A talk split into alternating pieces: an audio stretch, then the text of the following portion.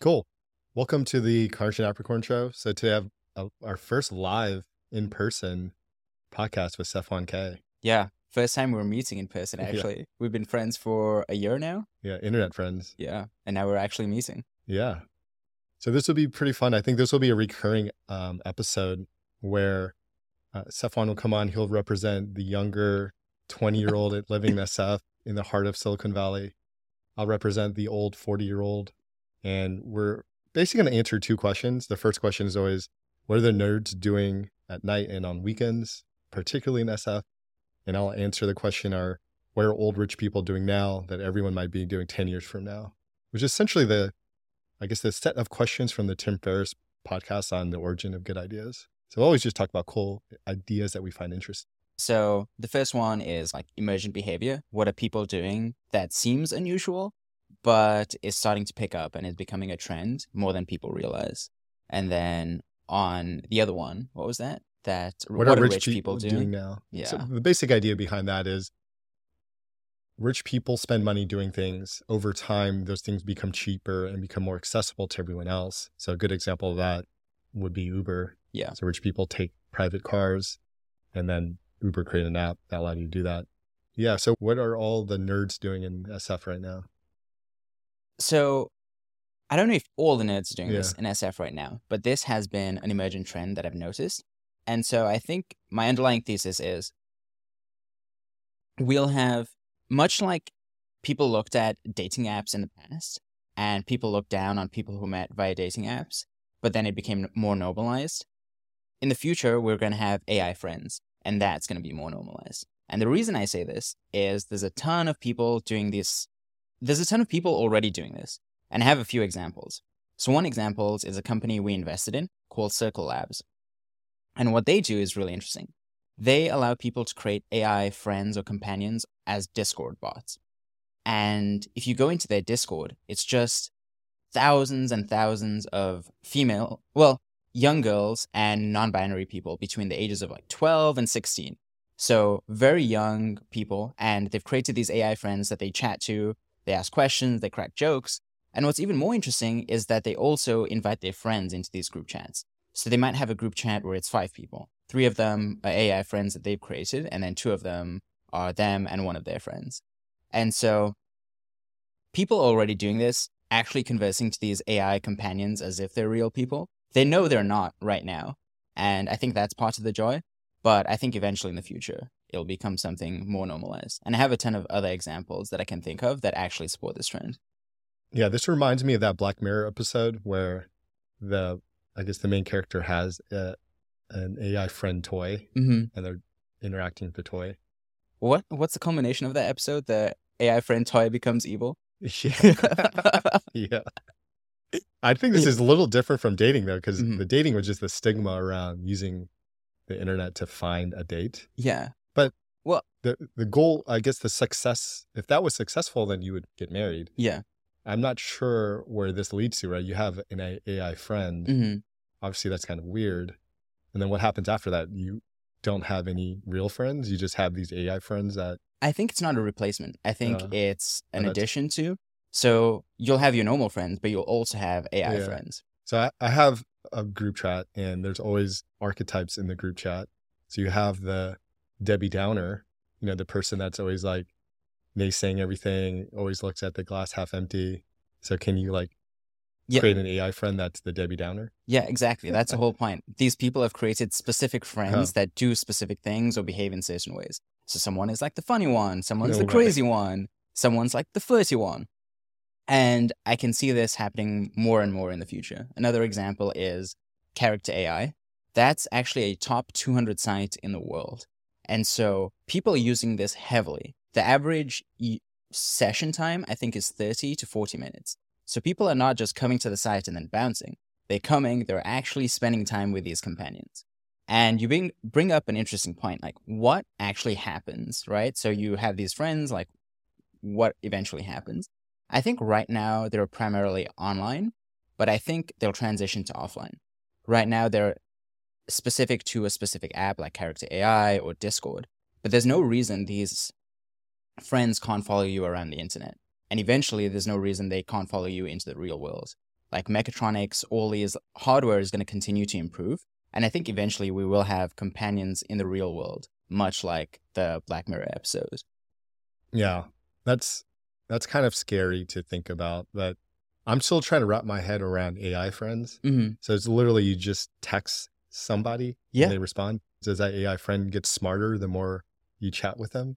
So what you can do is you can have them retain memory, so they remember your interactions over time. One thing I haven't seen done, but I think would make it even more lifelike, is if it instead of you prompting it and you initiating the conversation over time, it just like it's Tuesday. Hey, how was your uh, workout this morning? I know you work out on Tuesdays, and so it prompts and reaches out to you Uh, over time. I wouldn't even I would I would leave that unread or unread. I wouldn't even respond to that. Yeah, so it's interesting, right? You Yeah, it was like- seems so strange and so weird to you, but for other people, this is I- normal. I would want an AI friend that just finds the best memes of the Mhm. day. Be like, hey, this happened in the news, and go find all the great memes and s- share it in our group chat so that we could all just thumbs up it. Yeah, you can act you can actually do that right now. You just have an agent, quote unquote, that goes and scrapes particular accounts or Twitter under a certain topic, pulls those in, is integrated into your group chat, and just drops it in there. And maybe you add like a personality on top of that using LLMs, so AI, to actually give it some sass or actually decide what is a good meme versus what's not. So it's entirely possible to build that right now. The challenge right now is taste. Like, how does it know? How do you prompt it such that it can decide what is a good meme versus what isn't and what's actually funny? But that's definitely going to improve. I mean, yeah. Yeah, I'm in a UFC group chat. It would be cool to add like Israel Adesanya or Jon Jones into the group chat as themselves. Like, hey, who do you think's gonna win this weekend? Yeah. And then it's programs on like things that they've said in the past, what they would typically say, what's Yeah, yeah. current and trending in the news, and like who's up and coming contenders. I So- could see this definitely working, especially if it's not a replacement but a complementary to what Mhm. you're already kind of doing. I think group smaller group chats is gonna stay forever. Yeah. Yeah. And the one thing thing I'll say to this too is I know you mentioned the Black Mirror episode and I mentioned the move from online to offline or in online digital to in person. So one thing I'm working on right now are toys that actually have a voice and have a personality. And so this TBD if kids actually want it, but this could actually become a companion for kids over time. Like initially, it's just like a cool toy that they can chat to, ask questions, it can tell its stories, things like that. But over time, it'll build up like memory of their memories, the things that they cared about, the things that happened to them, and it be- can become their best friend in real life. Right now, it doesn't really have motion in the actual toy, but as hardware improves, it can start to walk around. Like maybe it has legs, or like you can move the mm-hmm. ears and things like that. So that'll be interesting to see how this goes. And I think a lot of people are going to start working on these types of things now, especially in emerging tech.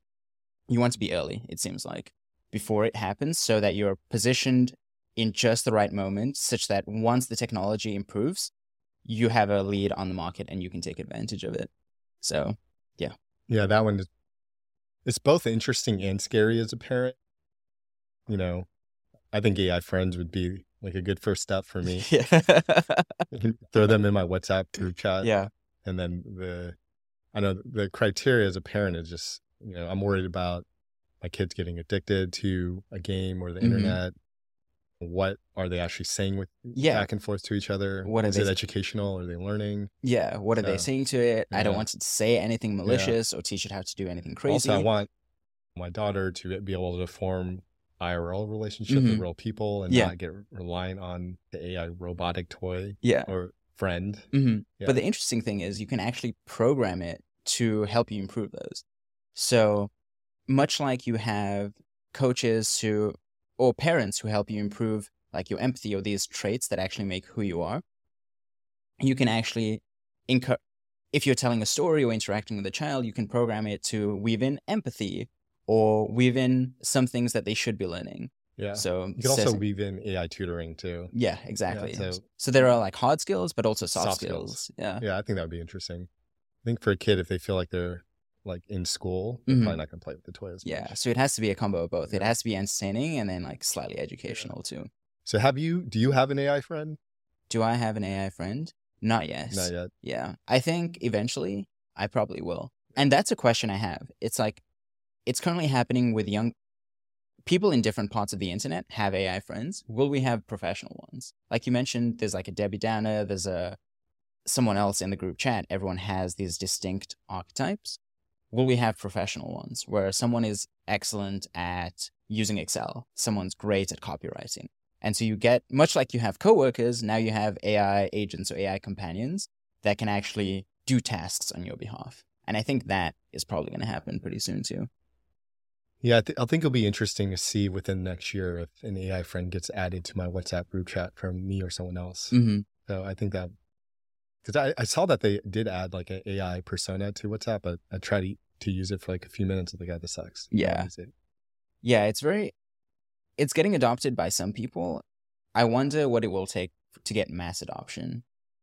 And I think it might just be that they're indistinguishable from reality. And the way this works right now is people make friends online without knowing their name, True. what they look like, things like that. This exists in crypto yeah. Twitter, it exists in gaming, it exists in all these different places. I don't think it's unlikely that we'll see people who have made friends with these things not knowing underneath it's just an LLM, it's just an AI that's interacting with it. Yeah, I think it would have to get smarter over time. Yeah. And get super personalized. Yeah. But now I'm curious. I'm gonna I'm gonna look into it and see if I can play around with one. Yeah. Well, let me rephrase that.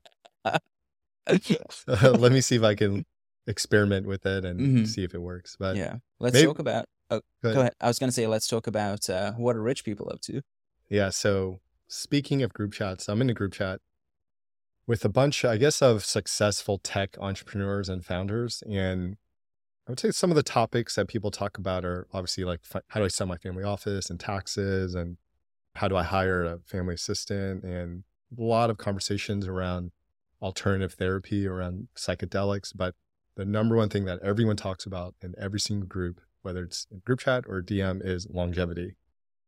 So one thing I've noticed is there's this whole trend around utilizing the money that you've made to extend your life. And the definition of longevity would be how can I live my life the longest in good health to, do the things I want to do? So the goal isn't to you know, be sick for 10 to 20 years. Let's say if you're going to die at 80, you're going to have a great life until you're 79 and a half. And then the last few months might be bad, or you just sleep one day and don't wake that's up. It. So, but that's the goal is to have a great life mm-hmm. with no barriers. Yeah. So that's like health span and lifespan. Health span and lifespan.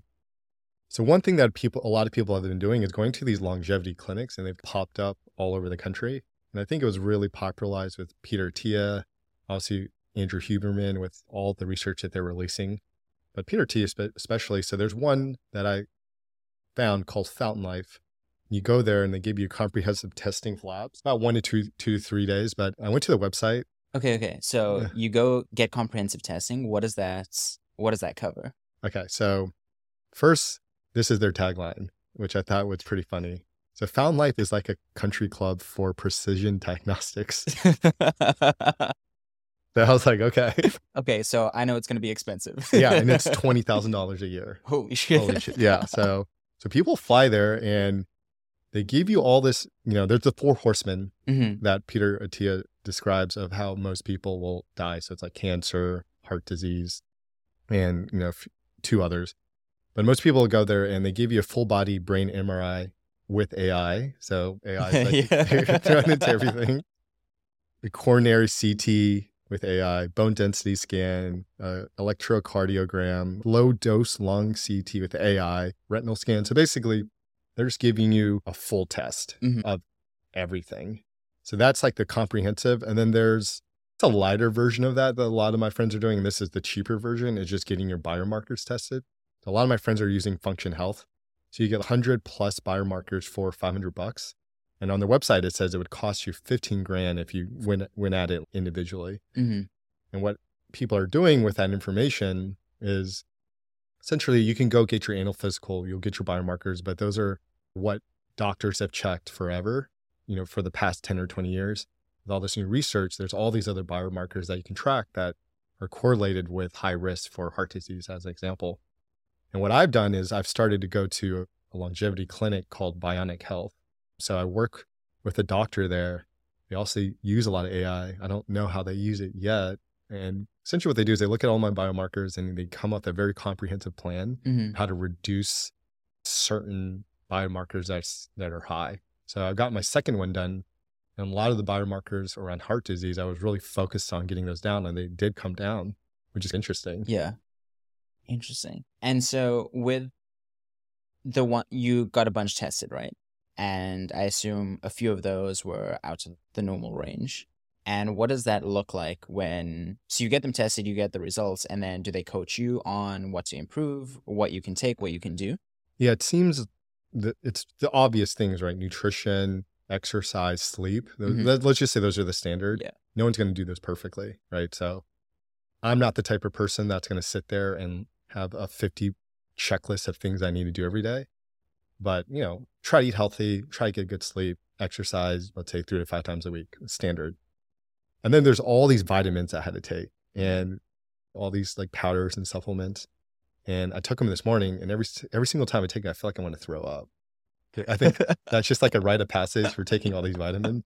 Because I did a little bit of research in them, but I was like, hey, if my doctor's can prescribe them, it seemed pretty standard. So I've been taking those, and those also I think had a factor in reducing a lot of the risk. Mm-hmm. There are also a couple other companies that popped up to serve this need that do personalized vitamins. So one is called Elo, and there's it's they call these seven layer gummies. And Mhm. essentially, what they do is they send you these gummies every month, and based on your activity data, so I guess whatever you're wearing gets sent there, and your latest biomarkers, it updates the gummy to hit all the different vitamins. Because I'm taking like 10 Mhm. to 20. And I, I would rather just take Take one, one. little delicious gummy. There's another one called Vitamin Lab that's also does personalized vitamins, but I think that's going to be a new trend, Trend. where rather than taking this like generic multivitamin, it's a very specific personalized vitamins that you can take based on your biomarkers. Yeah. So there are two massive trends here. One is the actual like getting your diagnostics actually Yes. checking. And it sounds like already it's becoming democratized. You mentioned one that's like 15 Yeah. 20 grand and the other one's 500 bucks. Yeah. And then also the personalized medicine. Both Yes. of those seem pretty interesting. Because I think a few years ago, you would have to fly to the top clinics in the world and get on their list. And now I think what people are looking at is looking at this as a great business opportunity because people always pay a lot of money for their kids, for their pets, and for their own health.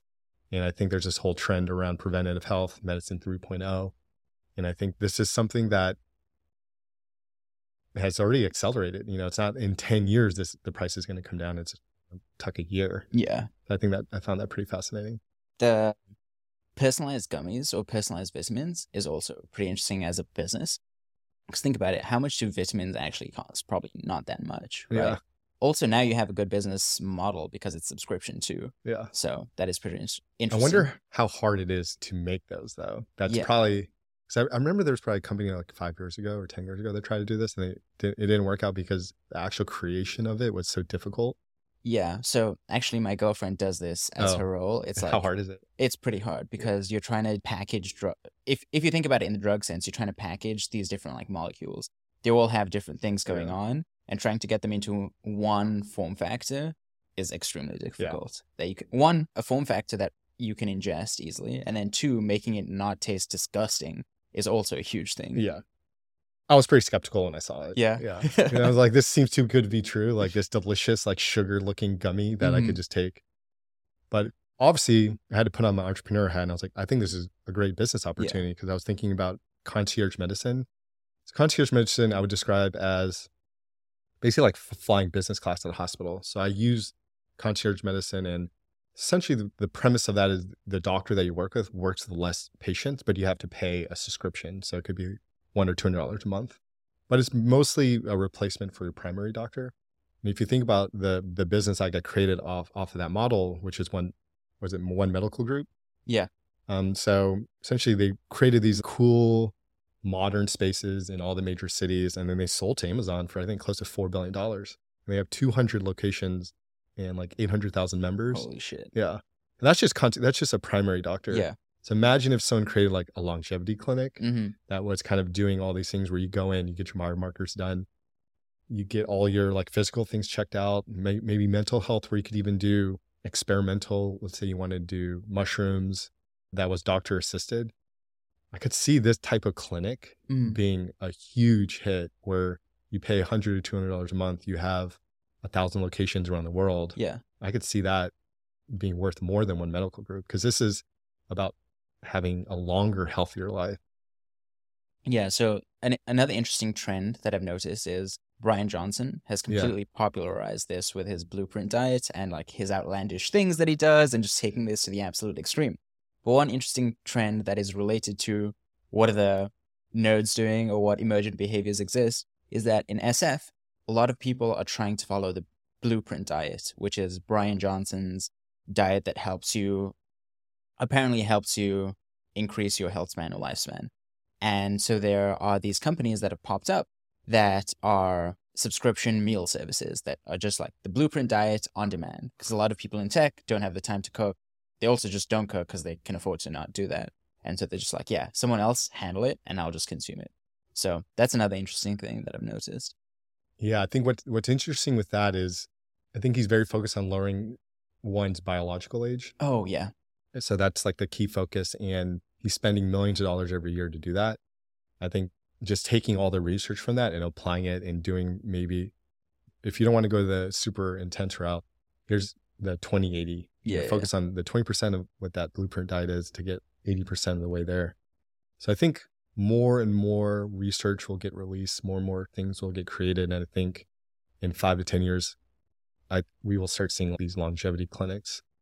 With the group chat, and you guys are all talking about health and diagnostics, what are some things that you wish you had gotten checked earlier? Or people in the group chat, actually, what do they wish they had known earlier?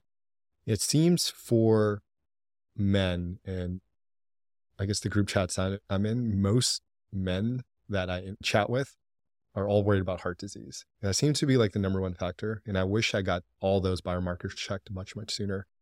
So it's like these acronyms like LP, little a, um, APOB, getting your CT, like calcium score. So all these things, I wish I would have just gotten checked a little bit earlier because there are a lot of things that you could start doing much earlier to prevent that. And I also realized that it's also genetic too. So when you go to the doctor, they say, Hey, do you have any family history of cancer or liver disease or high blood pressure or type 2 di- diabetes? Because if it's present in your family, especially with your parents, you also have a high likelihood of being exposed to that too. So I think just those two things, really understanding what's going on with my parents Mhm. and the family tree, and then getting my test done early so I could just know what I have higher risk for.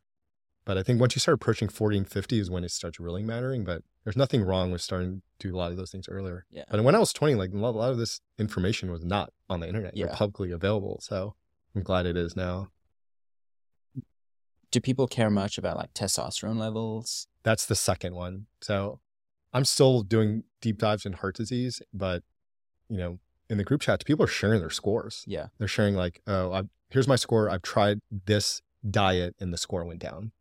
Interesting. Or my testosterone score is this. I've tried this out there therapy and it's through the roof. I have way more energy. Uh, Mhm. so those two, those are the two things: is your heart disease score and your testosterone score. hmm Yeah, another thing that uh, some people in SF are doing, and probably high correlation or like high overlap between the people doing the blueprint diet, are people that are doing like these tea parties, which are testosterone parties. What is? Is it just like a bunch of dudes in a room? a bunch of dudes in a room getting their blood test or their testosterone tested? No, dude, this sounds like a scene out of Silicon Valley. The shit yeah, cannot be true. it is true. So they get like a nurse to come over, and everyone's Yep. just getting like. yeah, yeah. are they getting the results immediately? I don't think so. I don't think you can get your results immediately, but they do that, and I think they do like an ice bath or something else. A little strange, a little out there, but I think it's kind of like social pressure. When you're there, there's social pressure because you also want to have like high testosterone levels, obviously. Yeah, yeah. And then I think, yeah, they just want to improve them over time because there's been a lot of talk about microplastics and all these other things, like Yes. working at a desk, being sedent- sedentary, all these things leading to lower testosterone.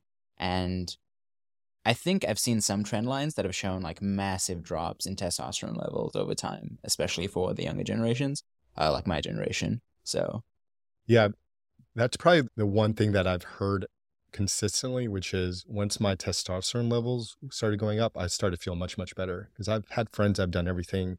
They get on the right diet, they work out all the time, they get the right sleep, but they're like, I still don't feel great. And then once they got their testosterone levels back up, you know, the sun's a little bit brighter today. I have way more energy. And that seems to have been the one thing. hmm But for me, like I don't like taking medicine unless I have to. I don't like injecting all this stuff unless I have to. So it's been, you know, usually going to that levels for me always going to be the last resort. Yeah. Yeah. One thing I have a question about is if you're ambitious, you're probably working really hard. And it seems like one thing that's correlated with lower testosterone is high stress. But you've been a founder. I'm in San Francisco right now, also starting a company. And so you're working a lot. It's high stress. How do you think about that? Well, I think some stress is definitely good. Yeah. I think is just realizing that most things just don't matter. If I think about all the things that stress me out, like 99% of them at the end of the day just didn't matter. Mhm. There's like few decisions per year that matter for your company. There are very few things that are going to kill your company, but it's hard when you hear that to do it. You Yeah. know, like I heard that when I was running, I was like, you know, you don't understand what we're going through, et cetera. And you just be stressed out and have Mhm. a lot of anxiety. So I don't know the right answer because I didn't obviously do that, that Yeah. successfully. I mean, I'm on the other end of it now. Yeah. I obviously have stress, but it's nothing compared to starting a company or Yeah. running a company. But um. I think the other trend that a lot of people have been talking about is where to live, Mhm. especially with COVID and people moving all around the country and then moving back to. But I think people are becoming a lot more aware of choosing where to live. So I was kind of curious, what what are you seeing within that? So in San Francisco, there is this pl- group called the Neighborhood, and it's a bunch of people that are all trying to live close to each other. So not in the same building, but in the same neighborhood or in the same three neighborhoods that are kind of interconnected. And they're all trying to buy houses in the area. And I think the realization is that community matters for long term happiness. And so just being around friends dramatically increases their quality of life. And so people are making a concerted effort to actually live together. And I think this is definitely true because I've lived in a bunch of places. And the thing that's actually mattered to my enjoyment of the place is it's a very specific thing, which is number of people I've met in the first couple of weeks. But the reason that matters is because it's correlated with the number of friends that you have. And that dramatic, you could be anywhere in the world, but if you have a group of friends or multiple friends that are close to you and you can interact with them on a frequent basis, that actually matters a lot. So that's a one trend that I'm seeing and that I've also experienced in my life. Yeah. So I read this article in the Atlantic about someone that wrote about living re- really close to your friends, and one of the stats they said was living within a mile of your friends can increase happiness by twenty five percent. I mean, I don't know how they would Yeah. quantify happiness, but conceptually, I think that makes a lot of sense. Mhm. I think what happens is obviously when I lived in New York in my twenties, you have a lot of friends, and everyone's single or they're dating, and they're working hard, and everyone's super excited because they just moved to a new city and they're getting the career started. But essentially, what happens is you get married, you have kids, you move to the suburbs because you want more space, and everyone kind of falls off the grid. And I think the reason for that is because you get busy, obviously, but I think what society would say was valuable was the idea of having a nuclear family, you know, prioritizing your marriage, prioritizing your kids, and then buying your dream home. Most of those homes are like wherever in the suburbs, really far from people and safe area with good schools and things like that. So when people start prioritizing that, I think people started moving away from their friends and then trying to make friends with other people in the neighborhood or, or schools. And I think there's going to be a counter trend because I've started seeing that too, where I have friends in Austin where they're very similarly trying to live on the same block because they want to be really, Really close, to each other. So as soon as a house goes for sale, they buy it, or they always tell their neighbors, if you're moving, let us know. Also, other friends are buying like huge plots of land because they want to be further away from the city and they're building their houses on the Oh, land. oh, yeah. And, like one of the homes would be like the central place. hmm What's interesting about that is because there's obviously benefits for living your family, but your family is not like your friends, Yeah. you know, because I don't know about you, but I don't, I don't want to hang out with my family like 24 7. But my friends, it would be kind of interesting because if I needed them to watch our, our kids or, or my daughter for an hour because I need to do something or pick up our mail, or I could just shoot them a text like, hey, I'm going for a walk. Do you want to join? There's something nice about spontane- spontaneous nature of that hmm that would make living that neighborhood super enjoyable. Yeah. And then you have these random interactions, the serendipitous interaction. You're going to the shop, or you're just Yeah. walking down the street. You bump into someone, you see them for five minutes, but it like totally changes your day. You just small talk, you just catch up. It lasts a fraction of yeah, last five minutes, but it still dramatically improves Yeah. your day. So I think in order for so I was thinking about this a lot, and I think in order for this to work, you would have to prioritize community and friendship either above or at the same level that you prioritize your family. I would say maybe friends is like in that dynamic, it is probably in your top three. So and that means if you do that, you would have to deprioritize a lot of things. So I think you would have to deprioritize like your job ambition, the status that comes with it, the idea of home ownership. Because Yeah. maybe if you want to live in a certain area on a certain block or a certain neighborhood, you might not get that house, that you want, but you get that proximity to your friends. Wealth accumulation, because if you want to move somewhere, you might not have the job opportunities that you have. Hopefully, you can work remotely. An exciting city. You know, Yeah. it's like everyone wants to live in New York, but it's so expensive. And I would even argue that having a family in New York is not ideal. Yeah.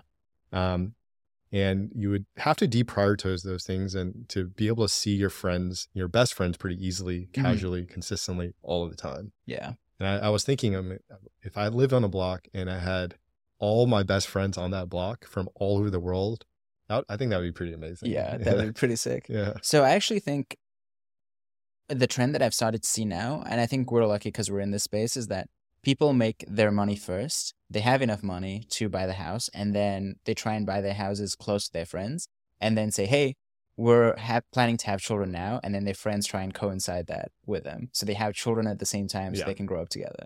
That I think is pretty sick.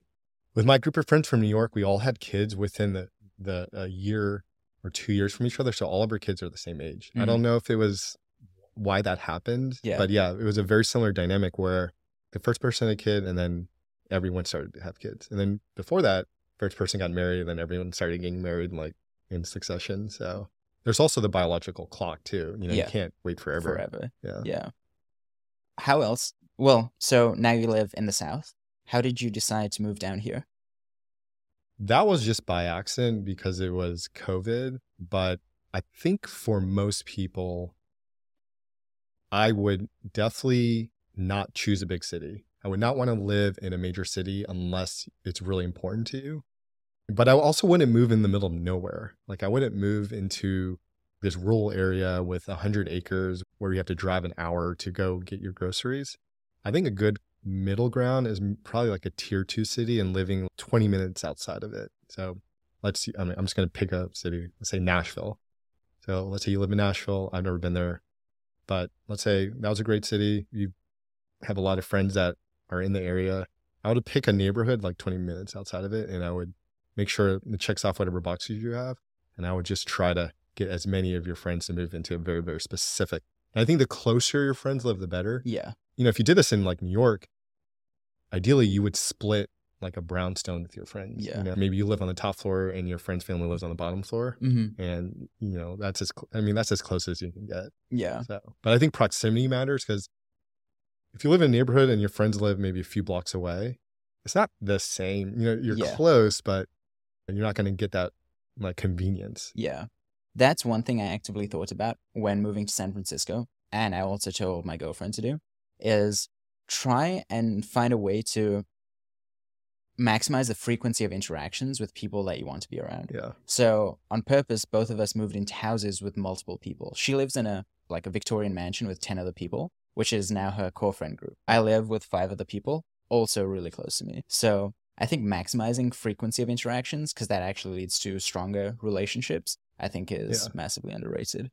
Yeah. I think what's unique about that is what's worked about that is very intentional. Yeah. So there's all these community neighborhoods that are popping up that try to recreate that where you bump into strangers. I don't think that's going to work as well because you don't know if the people that are moving in share the same values. You don't know if they have the same interests as you. Yeah. So making sure that those things are very aligned and being very intentional about it. hmm But I still think it would be cool to buy 10 acres and split Split- those up Yeah. and then have all your friends Yeah. in there. What happens when you have beef, though, right? when there's some someone falls out with someone else. Yeah. Yeah. That's inevitable. yeah. Yeah. I think if you live in a neighborhood, then it's fine because there's Yeah. other people. But if you're in the same plot of land and it's just your houses, I think that could be challenging. that that's probably too extreme. Yeah. One of the reasons this I wanted to talk about this topic is you might have seen the Wait But Why post about time Yes. and spending time with your family, with your parents. You spend, I think, 80 to 90% of your time with your parents before the age of 18, because after that, you see them very rarely. And so that also made me think about potentially living close to family. I don't, I'm not super close with my siblings or my parents, but even just being around my uncles, my aunts, my cousins, most of them live in the UK. And so it's like trying to square all the friends that I've made over the past six years here but then my family that's in the UK and then scattered across Africa and Australia. So that was one of the reasons, or one of the things that I've been thinking about. Yeah. Essentially what happens is that you live close to your wife's family. That's essentially what happens. Yes. Or the parents move close to wherever you live. Mhm. I've started seeing that happening a lot Yeah. too. And you start create you know, I have a lot of friends from when I lived in New York, but I made a lot of friends from, you know, where we moved to as well. So yeah, you just start developing and creating new friendships. But How do you make friends as an adult when you like once you have a family? So it's all through one- your kids. Yeah. Yeah. So their school, um, you just go to the playground, you see like another cool parent, you just, like, I mean, it's so easy. It's Yeah. like, how old's your daughter? Oh. How old's your son? and you start talking and then you exchange phone numbers and Mm-hmm. you organize play dates. Okay. But I always viewed it as like I have friend groups that are very specific to our family. And I have friend groups very specific to my interests. And those are all over the world. Mhm. That's where all the chat groups come in. So I think as long as you have a good combination of both, because if you move out of a city, you're not going to have that density of really interesting people clustered in a very small area. hmm So I find having both pretty, pretty, pretty fun. The I la- think this will be a good trend. Yeah. I, I what, what I wish could happen is, you know, there's developers that come in and build like these huge tract homes that Mhm. like all look formulaic. I just would want someone to do that and just create beautiful Scandinavian homes and then get allow me and my friends to have first dibs on like all 10 of them. yeah. I think that'd be pretty cool. Yeah. So Uh, I live in a national park in San Francisco called Fort Mason, and we have a house. And now, because it's a beautiful area, it's walkable, it's isolated from everything else, it's on the water. I'm trying to get my friends to move in. So whenever a new house opens, because it they're pretty they go pretty quickly. Whenever a new house opens, I'm trying to get people to move in there, Yeah. and then slowly, slowly take over this neighborhood. Yeah, and I, I've heard of groups that when, when they start doing that, they start organizing more community events. So they'll have like a dinner every week, like every Mhm. Sunday, every Friday or Saturday, where rotate who cooks, and anyone can join. That's part of the community, and they, you know, then you could even make it more formalized, where you can you know, pay dues. Yeah, and then and you create have a rules. homeowners Yeah, a- association. a friend friend owners association. But I, I think that's going to be a bigger and bigger trend. So rather than you know creating like a commune in the middle of nowhere, Yeah. I think these will start moving into cities, and it was like how people operated Mm-hmm. for the entire entirety of time. So we're just going back to it's already worked. But- yeah, we already have something like that. We have yoga, like communal yoga Yeah. outside our house, and we host like barbecues and things like this Is the WeLive, you know, like the WeWork, oh offshoot. yeah, Try to create like community, the yoga rooms and free coffee and things like that. But yeah. yeah, so I think that was pretty cool. I think that's probably a good place to stop. Yeah. We talked about it. I mean, it sounds like a lot of friends, Yeah. AI friends, your friends in your community, and live longer so you can enjoy your time with your friends. So Yeah. that was pretty interesting. yeah. Thanks for having me on. Yeah. Thanks for coming on. Of course. Oh, the last thing I will say, if you want to find me online, at Saf1K on Twitter, S A F W A A N K A Y, and I have an AI podcast called Attention Heads. So just search Attention Heads on YouTube. And if you're a founder, apply to Founders Inc. We invest in early stage emerging tech companies in San Francisco. Thanks. Thank you.